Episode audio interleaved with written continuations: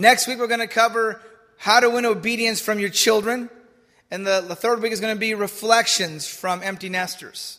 So uh, we have uh, uh, Ron Renee Quint will be here next week to teach on how to win obedience from your kids. Uh, and the third week, uh, we have Steve and Jackie Marici, Reflections from an Empty Nester. So that should be great uh, for us to learn. After we're done with the lesson here, we're actually going to have a panel discussion.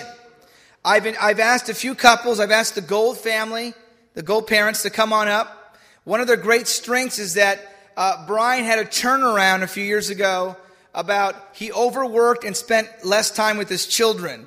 And he turned that dynamic around and he's, and he's seeing the fruit in his children. His oldest daughter, Kelsey, wants to become a disciple. Uh, his daughter, Jenna, is very obedient.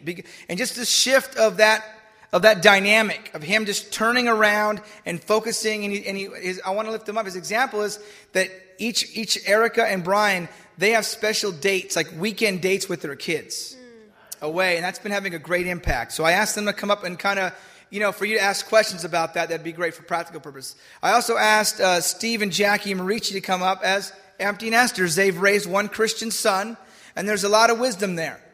Um, I also asked uh, Greg and Susan Augustinelli, who've raised a Christian daughter. Susan's here. Greg can't be here tonight, but she'll be here. Greg says you're, you're the better spokesman anyway, so.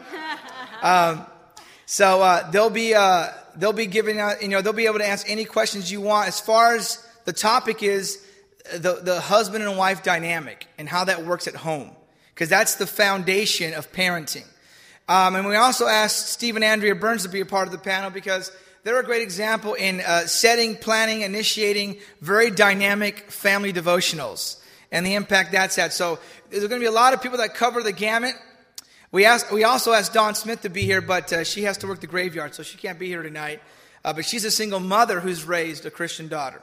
So we're going to have all of you afterwards to have a Q&A from, from you to ask them on just different things that uh, you're curious about or you wondered in, in practical senses how to get some stuff done to have an impact on your children. Tony, can we make sure we record this lesson for those who are not here? Thank you. Look in your Bibles in Psalm 120.